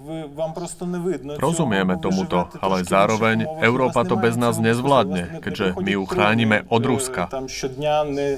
Не, не вмирають люди. І, і, і все це почалося з Євромайдану, це все почалося з захисту європейських цінностей. які нібито для вас є вже чимось таким, що не... Vy to pravdepodobne nevidíte, keďže žijete v iných kontextoch. Nevidíte rakvy. Ľudia v Európe neumierajú každý deň. Ale v 2013 sa udial pokus obrať nás o nádej na budúcnosť. Teraz o tú nádej bojujeme a nemáme žiadnu inú možnosť. Iba Európu. Iba európske hodnoty. Бо наша країна має Toto je pomerne dlhá a zložitá cesta, keďže naša krajina má postsovietskú spoločnosť. Zažila historické traumy, odovzdávané z generácie na generáciu. Nepracovali sme naplno na našom osude. Musíme sa zmeniť ako spoločnosť a my sa meníme ako spoločnosť. Za posledných 5 rokov sme toho veľa zmenili a tá zmena sa dá cítiť Водночас із великим ну, ця зміна приходить зі знанням того, що ми перебуваємо в великій апатії після всього, що сталося. Ми можемо констатувати зараз на цей момент охолодження уваги світу. Táto zmena prichádza s porozumením, že je tu veľká apatia po tom všetkom, čo sa stalo. Môžeme uviezť, že pozornosť sveta na Ukrajinu nie je taká aktívna, ako bola predtým. Svet vidí Ukrajinu rovnako ako Bielorusko. Možno nie rovnako, pretože tam nie sú žiadne horúce frázy, žiadne ruské sankcie, rusko-európske, rusko-americké tlaky kvôli Bielorusku, ale existuje to kvôli nám. Цих глобальних потрясінь. І це не можна не може з одного боку не ті не тішити, a z іншого боку nakladає на нас... V kontexte všetkých týchto globálnych problémov sme vlastne dôvodom týchto problémov. Naša sloboda je dôvodom týchto globálnych chvení. Na jednej strane nie je to pravdepodobne niečo, s čím môžeme byť spokojní, no na druhej strane nám to dáva nevďačnú funkciu. Sme ako vyjednávací žeton. Nevieme, čo sa stane zajtra. Ukrajina to nevie. Nás môžu postaviť pred faktom. I cej strach, že Neviete, ako sa top autority ako Trump a Putin rozhodnú. Možno, že budeme čeliť faktu. тому у нас можна A tento зрозуміти, strach, ми приймемо že sa niekto o niečom, o nás, bez nás rozhodne, stále existuje a nikdy sa nestráca. A dáva to zmysel. як цінність, як структуру, е, в якій треба жити за, за одними правилами. Pripojíme sa k Európe a príjmeme ju ako hodnotu, ako inštitúciu, kde každý musí nasledovať pravidlá. A môžem hneď povedať, že Ukrajinci neradi žijú podľa pravidiel. Je tu potreba prevzdelať nás. Nie je to ľahké zmeniť nás. Je tu ale aktívna časť spoločnosti a je celkom veľká, ktorá chápe, že nie je žiadna iná cesta. Bielorusko. Bielorusko a obava nás, stredoeurópanov, že keď sa staneme súčasťou Západu, stratíme časť zo seba. Viete si vôbec predstaviť takúto obavu?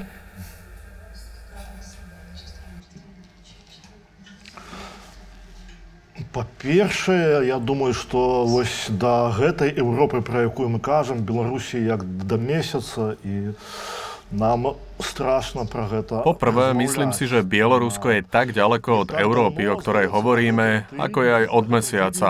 Bojíme sa o nej rozprávať. Prednedávnom, tento týždeň, mal bieloruský minister zahraničných vecí vyjadrenie, že Bielorusko neašpiruje na členstvo v Európskej únii, že to nepotrebujeme. Čo chceme, je mať dobré susedské vzťahy s Európskou úniou. Па-другое, э, мы кажам Европа і што мы як бы разумеем па, па, пад гэтым. Для мяне Po druhé, my hovoríme Európa, čo tým ale myslíme? Pre mňa je Európa heterogénna. E, Európa i, i, i čomu je, my musím svoju krajinu... Po ktorej Európe máme túžiť? Pre mňa je Albánsko tiež Európou, takže prečo by sme si mali vybrať smerovanie pre našu malú, nevplyvnú krajinu? Prečo Západ? Možno by bola pre nás lepšia Južná Európa. Ide len o to, či je Európa pripravená pochopiť nás, alebo nie.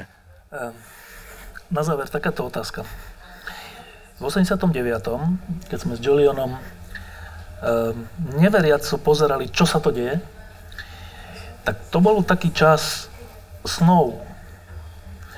Niektoré boli naivné, ale niektoré sa pred našimi očami stávali skutočnosťou. Za, niektoré za pár dní, za mesiac sa stal sen skutočnosťou a Václav Havel nebol dizident zavretý, ale bol prezident. Za pol roka sa stal sen o slobodných voľbách skutočnosťou. Strašne rýchlo. Za 2-3 roky sa stal sen o slobodnej ekonomike skutočnosťou a možno za 10 rokov sa stal sen o tom, že sme súčasťou západu skutočnosťou. Jeden sen za druhým sa plnil a my sme boli šťastní. A teraz je rok 2018 a ja si kladiem otázku, že či ešte máme nejaké sny? No určitě. Kde bychom byli bez... Negli? No, aby Trump nebyl v Bílém domě, aby uh, Zeman nebyl na, hra, eh, na Hradčanech a, a tak dále. Uh, aby, aby Babiš, který čelí obvinění všelijaké, všelijakých podvodů, prostě pochopil, že nemá co dělat v čele vlády. Aby Maďarsko nebylo eh, stát eh, jedné vládnoucí strany, jedna eh, prostě eh, médií a, eh, a ta, aby, aby v Polsku mohli fungovat soudci, kteří tam byli do, do nedávna, aby Bělorus měl svou nejen svou identitu, ale i svoje místo v Evropě. Mimochodem, když jsem byl v Bělorusku párkrát začátkem 90. let, já jsem vždycky přijel buď z Ukrajiny, anebo e, z Ruska. A cítil jsem se jako, alespoň v Minsku, v rusky mluvící části Evropy. Já jsem nebyl v Rusku, v žádném případě. Bylo to jasný citově e, podle chování lidí, že jsem už v Evropě, nejsem v Eurázii. E, tak ano, sny můžeme mít, ale musíme být aktivní. Pokud budeme pasivní, pokud nebudeme volit, když jsou volby, pokud řekneme, že je to úplně jedno, pokud budeme hostejní, tak se nic nezmění. Len tie naše sny z toho 89. oni sa postupne plnili, lebo taká bola v skutočnosti aj širšia objednávka. Tie sny, ktoré si ty vymenoval, mm. zatiaľ nevyzerá, že sú prejavom širšej objednávky. Sú to tvoje sny, sú to moje sny, ale sú to sny reálne? No samozřejmě. E, v, v případě Spojených států samozřejmě podle populární hlasování Trump dostal o 3 miliony méně Eh, hlasů než Hillary Clintonová a při nedávných volbách, midterm elections, prostě tam volilo, tuším, 10 nebo 12 milionů víc pro demokratické kandidáty než pro republikány. Tak si myslím, že ty sny jsou realizovatelné navzdory tomu volitelnému sboru Electoral College, který už neslouží tou funkci, eh, pro kterou bylo, bylo vymyšleno v začátku, v samou počátku eh, Spojených států, že má korigovat, když voliče udělají omyl. Ale to je Spojené státy. Daný, daný, daná situace v České republice momentálně se nedá uh, řešit, uh, dokud uh, poslanci různých vládnoucích stran nemohou volit podle svého svědomí, ale jenom podle uh, striktní stranické di- disciplíny. Uh, na Slovensku, ale víš daleko líp než já, uh, co to bude ještě obnášet. Uh, v Maďarsku jsou už, uh, a v Polsku asi taky, určité jističe, aby se nedalo vrátit Eh, do situace před Orbanem. No. Eh, třeba nebo eh, v Polsku podobně. A, a to bude daleko obtížnější. To vidím, to jsem viděl na Balkáně s příkladem Srbska, který dal do, do své ústavy preambuly, podle které Kosovo je navždy součástí Srbska a ta preambule se nedá odvolat. No to je prostě šílenství. Jo? Takové prostě jsou, jsou uh, příčky nebo prostě uh, hlouposti uh, politiků, když mají přes příliš moci a chtějí zajistit věci uh, do daleké uh, budoucnosti. Dřív nebo později samozřejmě vždycky se dochází k nějaké změně a i v Bělehradě nakonec bude, i v Minsku bude, i, i tady, i v Praze, i, i ve Washingtoně. Ale může to trvat e, pěkně dlouho. Pamatuju si e, v, v polovině 80. let, e, nebo ještě v první polovině, v, hlu, v době hluboké marazmu, marazmu československé normalizace, v době, kdy právě Kundera napsal ten únos západu, že Pavel Kohout, český spisovatel, exulant, ve Vídni mm, promluvil před skupinou čech, českých a, a slovenských uprchlíků, přestěhovalců. Někdo, byla to beseda, někdo se zeptal, jestli si myslí, že dožije konec komunismu v Československu a jeho odpověď mě hodně imponovala dodnes. Protože řekl, jestli to, se to stane v mém životě, to nedokážu říct, ale ve vašem, tím, že jste o něco mladší, určitě. A o pět, šest let poté prostě právě došlo uh, k té neskutečné Eh, nepředvíditelné eh, změně eh, v Československu a jinde ve střední Evropě. Nemůžeme předvídat s, s žádnou jistotou, kdy, ani, ani jak. Stejně jako ti, kteří píšou o nedávných událostech, třeba ti, kteří psali knihy v, v roce 90 o tom, co se odhrávalo v 89. Kdo čte ty knihy dneska? Nikdo, protože to byly jenom takové postřehy a dojmy, ale nikdo nevěděl, co se vlastně skutečně odehrávalo tehdy.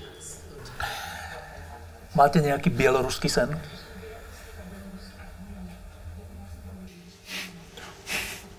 Ровно я мушу про эти кошмары рассказать. Pravdepodobne bude musieť povedať nejaké nočné mory. Не, ну, моя особистая белорусская м- мроя, та так, это дожить. Ну, Ось. И в это слово «дожить» вот я укладываю такий сенс, No, что môj побачить osobný на sen je своей dožiť sa кожі, dňa, коли цей кошмар kedy sa скончится. táto nočná mora skončí. Ну, коли тебе, коли ти молодий, коли тобі 20-30, якби, тобі здається, що ти обов'язково побачиш, так? Keď ste mladí, keď máte 20 až 30 rokov, zdá sa, že určite uvidíte zmeny. Všetky vaše sny sa splnia. Ale po 40 začnete pochybovať, že sa to stane. Ти не д- доживеш. Ось. Тому, напевно, ось гэта мне сніцца, што я все-таки Preto snívam o tom, aby som sa dožil toho dňa. Sen України? Е, найбільший сон України, е, принаймні тієї частини, яка мислить себе незалежною від Росії, мислить себе країною вільною, країною, яка Najväčší sen Ukrajiny, aspoň teda jej časti, ktorú považujem za nezávislú od Ruska, slobodnú krajinu, krajinu, ktorá bude liberálno-demokratická a rešpektujúca práva a slobody, ľudské práva. Zdá sa mi, že hlavný faktor, ktorý má vplyv na naše sny, sedí v Kremli. Що ск- Сказане щойно моїм білоруським колегою про дожити. Так, ми хочемо дожити і пережити режим в Кремлі. Ми м- A že veci, хочемо ktoré spomínal môj bieloruský kolega o dožití sa toho dňa, áno, chceme sa dožiť toho dňa, kedy kremelský režim padne. Chceme sa dožiť dňa nukleárneho odzbrojenia Ruska, zrútenia sa Ruska, pretože kým táto krajina existuje, život mojej krajiny, susediacej s Bieloruskom, našej otcovskej krajiny, bude v ohrození. Діти дожи- доживуть. Мені Tieto sny здається, dostatočne odvážne, pravdepodobne sa nedožijeme tohoto dňa, ale možno naše deti. Zdá sa mi, že nádej na takú dekremelizáciu by mala byť kľúčovým snom, inak neprežijeme. Je to otázka našej existencie, existenciálna otázka.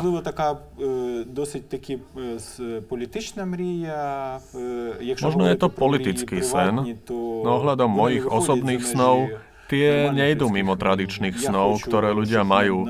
Nechcem, aby mi na hlave pristávali bomby. Chcem, aby moji príbuzní žili zvyšok svojho života v miery. Nechcem, aby moji krajania umierali na východnej Ukrajine. Toto sú sny obyčajných ľudí. Andri Bondar, Ajan Bacharevič, Julian Egli. Ďakujem, že ste prišli. Ďakujem. Ďakujem. Tejto časti sme hovorili najprv so stredoeurópskymi spisovateľmi o, o čom? O našich strachoch, o, svet, o tom, či existuje niečo ako svedomie národa, e, o tom, kam smerujú naše krajiny, čomu veríme a čomu už neveríme. A v druhej časti sme hovorili s bieloruským spisovateľom a ukrajinským spisovateľom o ich snoch, e, keď to počúval ukrajinský novinár. Čo z tej hodiny a pol hlavné почув. Я думаю, що одна з е, дуже важливих речей, які я почув в цій розмові, це те, що це ідея того, що е, Jedna z najdôležitejších vecí, ktoré som počul v tejto diskusii, je myšlienka, že stredná a východná Európa musia byť viac zjednotené. Ukrajinci sú teraz veľmi západne orientovaní. Vieme, čo sa deje vo Francúzsku, Nemecku a v Spojených štátoch. Vieme menej o tom, čo sa deje na Slovensku, v Českej republike, Maďarsku i dokonca Bielorusku. Pokus pozerať sa na svet z perspektívy západných krajín je pochopiteľný, ale musíme sa ho zbaviť. Musíme lepšie pochopiť našich susedov. Е, Бо зрештою, якщо ти краще розумієш своїх сусідів, ти теж виходиш Napokon, keď začnete lepšie chápať svojich susedov, opustíte túto zónu provincionalizmu, ktorý pozostáva z myšlienky, že ste centrum sveta a každý by vám mal prísť pomôcť. Keď sa rozprávate so svojimi susedmi, zriadujete bilaterálny dialog, som sklamaný faktom, a hostia to spomínali, že vzťahy medzi Ukrajinou a Polskom a Ukrajinou a Maďarskom sa stali viac napätými. Musí sa vykonať veľa práce, aby sa to prekonalo. Taká, taká dôležitá, dôležitý jav v Strednej Európe, ale nie len v Strednej Európe, je nárast populizmu a e, politikov, ktorí nectia pravdu. Zachytil tento trend už aj dnešnú Ukrajinu? Так, звичайно. Е, е, Україна не є екзотичною країною. Ukrajina не є чимось таким, Áno, samozrejme. čo rozvíjaється Ukrajina nie je яка exotická розвивається krajina. іншими Ukrajina sa rozvíja Маємо, rovnakým звичайно, spôsobom ako iné krajiny. дуже Máme ale сильну vec, особливість. ktorá nás Це- robí це війна, unikátnymi. і це багато Vojnu. Je na to napojených veľa traum. Neznamená to ale, že o procesoch tu platí iná logika ako v ďalších krajinách. Budúci rok máme prezidentské a parlamentné voľby. Vidíme prichádzajúcu vlnu populizmu zo všetkých strán z Чому proruských, так? z Тому що antiruských політика, síl. я не дуже Prečo? люблю слово Pretože популізм, politika. тому що в слові Nemám rád популізм slovo це populizmus, акцент на попул, pretože má тобто dôraz na в цьому немає populus, нічого čo поганого. znamená ľud. Але тут ми V tom nie je бачимо nič не zlé. популізм, тут ми A tu бачимо vidíme nie те, як populizmus, політика ale перетворюється на prekrúcanie маркетинг. politiky na marketing. Тобто, що політики спочатку вивчають свою аудиторію і пропонують їй те, що вона хоче, а не те, що вони вважають за потрібне. Тобто Politici študujú svoje publikum a ponúkajú, čo ľudia chcú. Niečo predpokladajú, že je potrebné. Zdá sa mi, a funguje to pre oba rozhovory o Západe aj o Ukrajine, že sa staviame do pozície slabých v porovnaní s týmto populizmom a nevieme, čo s ním robiť. Zdá sa nám, že strácame demokraciu. Liberálne, liberálno-demokratické myšlienky by sa mali stať agresívnejšími a silnejšími. Mali by sme chápať, že sú pod hrozbou, ale ešte neprehrali boj. Ми бачимо ситуацію, коли ми не знаємо, хто переможе. Sme v situácii, že nevieme, čo vyhrá v nasledujúcich 5-10 rokoch. Liberálna demokracia alebo nová autoritatívnosť. Neviem to. Preto sa musíme mobilizovať, stať sa silnejšími a múdrejšími z perspektívy liberálnych myšlienok. E, U nás sa aj v tej prvej časti sme hovorili o tom, alebo časte dlho sa už hovorí o tom, že e, od pádu komunizmu veľké skupiny, veľkým skupinám ľudí e, sa polepšilo, ale sú aj e, ľudia, ktorí, sú, ktorí prehrali, ktorí, ktorých tá transformácia zastihla nepripravených, alebo vo vysokom veku, alebo z rôznych dôvodov sú skôr na strane porazených a tí potom volia e, populistov alebo ľudí, ktorí nectia pravdu. Ale mne sa zdá, že keď toto my hovoríme v Strednej Európe, hovoríme tam o hladových dolinách a žiadne hladové doliny tam nemáme. Hovoríme, hovoríme tam o, o horách nezamestnaných, hoci nezamestnanosť je najnižšia v histórii. A ja vždy, keď som tu na Majdane s vami Ukrajincami, tak sa, troška, tak sa cítim troška zahambene, lebo my sa stiažujeme a, a, a tvárime sa ako postihnutí, ako tí, ktorí sú lúzri a preto, preto máme právo voliť polobláznivých politikov, ale skutočné utrpenie, smrť, vojnu a strašne ťažké východiskové pozície máte vy, Ukrajinci, nie my. A nepočujem tu až tak, že by ste sa veľmi stiažovali. Je to dané tou situáciou, tou vojnou, že sa nestiažujete a skôr sa staráte o to, ako situáciu zlepšiť? Я думаю, причина в тому, що якраз те, те, що я говорив раніше, е, коли ти бачиш загрозу своєму існуванню. Е, Myslím si, že príčina je, už som to spomínal, keď vidíte hrozbu vašej existencie, nemôžete sa správať inak. Mobilizujete, nemáte čas to stiažovať sa, musíte konať. Na jednej strane je to výhoda v ukrajinskej situácii. Na druhej strane nevýhoda. А що станеться, коли загроза зникне? А що станеться, коли вона стане не такою явною? І зараз ми бачимо, що війна на сході триває, але вона вже не така явна, вона вже не така Čo sa stane, keď hrozba zmizne? Čo sa stane, keď prestane byť taká zrejmá? Vidíme, že vojna na východnej Ukrajine pokračuje, ale nie je taká očividná. Nie je taká povšimnutelná pre ľudí v Kieve, Lvove, Žitomíri alebo ďalšom meste. Preto sa ľudia vracajú do svojho denného života. Ak sa pozriete na ukrajinskú sociológiu, uvidíte, že ľudia sú rovnako znepokojení ekonomickými problémami ako vojnou. Niekedy ešte oveľa viac. Na jednej strane rozumiem, že čo sa deje v západoeurópskych krajinách, stredoeurópskych krajinách, keďže tam nie je žiadna hrozba, globálna existenciálna hrozba pre ľudí. Začnete sa zaoberať každodennými ekonomickými otázkami a takáto hrozba existuje na Ukrajine Дуже великий любов до своєї країни і велике патріотичне почуття, але мені здається, ми також маємо критично і до українців е, дивитися. І зараз наслідки наступних виборів Nechcem idealizovať Ukrajincov. Mám veľmi rád moju krajinu. Som patriot. Musíme byť ale k Ukrajincom kritickí. Dôsledky prichádzajúcich volieb v roku 2019 budú hlavne spôsobené nie vojnou, ale ekonomickými problémami, ktoré začali po roku 2014 ako dôsledok ruskej obchodnej vojny, hospodárskeho výpadku, dvojnásobného poklesu medzinárodného obchodu. A vidíme výsledok. Ukrajinci sa zmobilizovali počas udalostí Majdanu a vojny, ale to neznamená, že sú anieli. Žijú v sociálno-ekonomickej realite a reagujú na ňu. Posledná otázka, keď sme my v roku 89 e, snívali o tom, čo by sme chceli, tak skutočnosť je taká, že tie sny sa nám splnili. Žijeme v slobodnej spoločnosti, sami si rozhodujeme o tom, kto nám vládne, sami sme rozhodli o tom, kam chceme patriť a kam patríme. Naše sny sú splnené napriek tomu, že sme pesimisti a skeptici. Vaše sny, ukrajinské sny, ešte splnené nie sú. E, sú stále rovnaké od tých udalostí na Majdane? Я думаю, так. Я думаю, що про дуже велика небезпека скрізь. Це слово, про яке я проти якого я постійно борюся, це розчарування.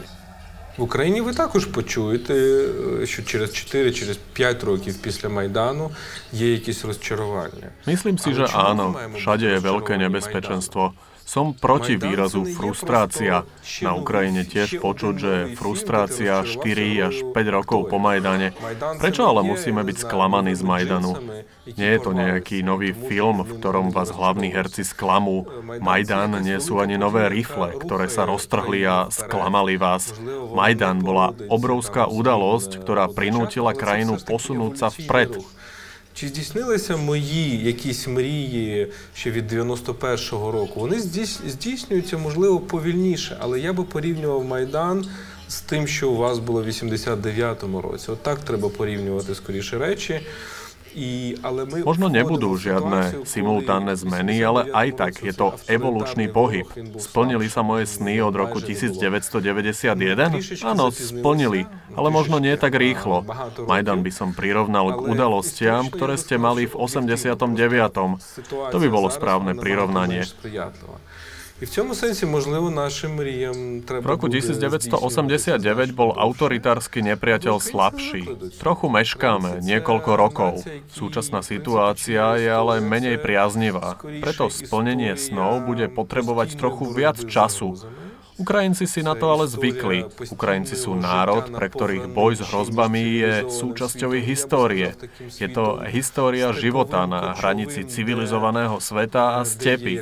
Povedal by som nomádskej, ktorá má svoju vlastnú kultúru, ale žiadnu kultúru práva. Ukrajinci do čoho zvykli. I oni zvykli do toho, що zdísňujú mrії чи не здійснюються, ale... Ukrajinci si na to zvykli. Zvykli si na fakt, že či sa ich sny splnia alebo nie, prežijú. Dráma a zázrak ukrajinskej histórie sú, že napriek faktu, že tu boli viaceré pokusy zničiť ukrajinský národ, prežili sme hladomor, mimochodom, zajtra je výročie hladomoru, sme národ, ktorý prežije napriek všetkému.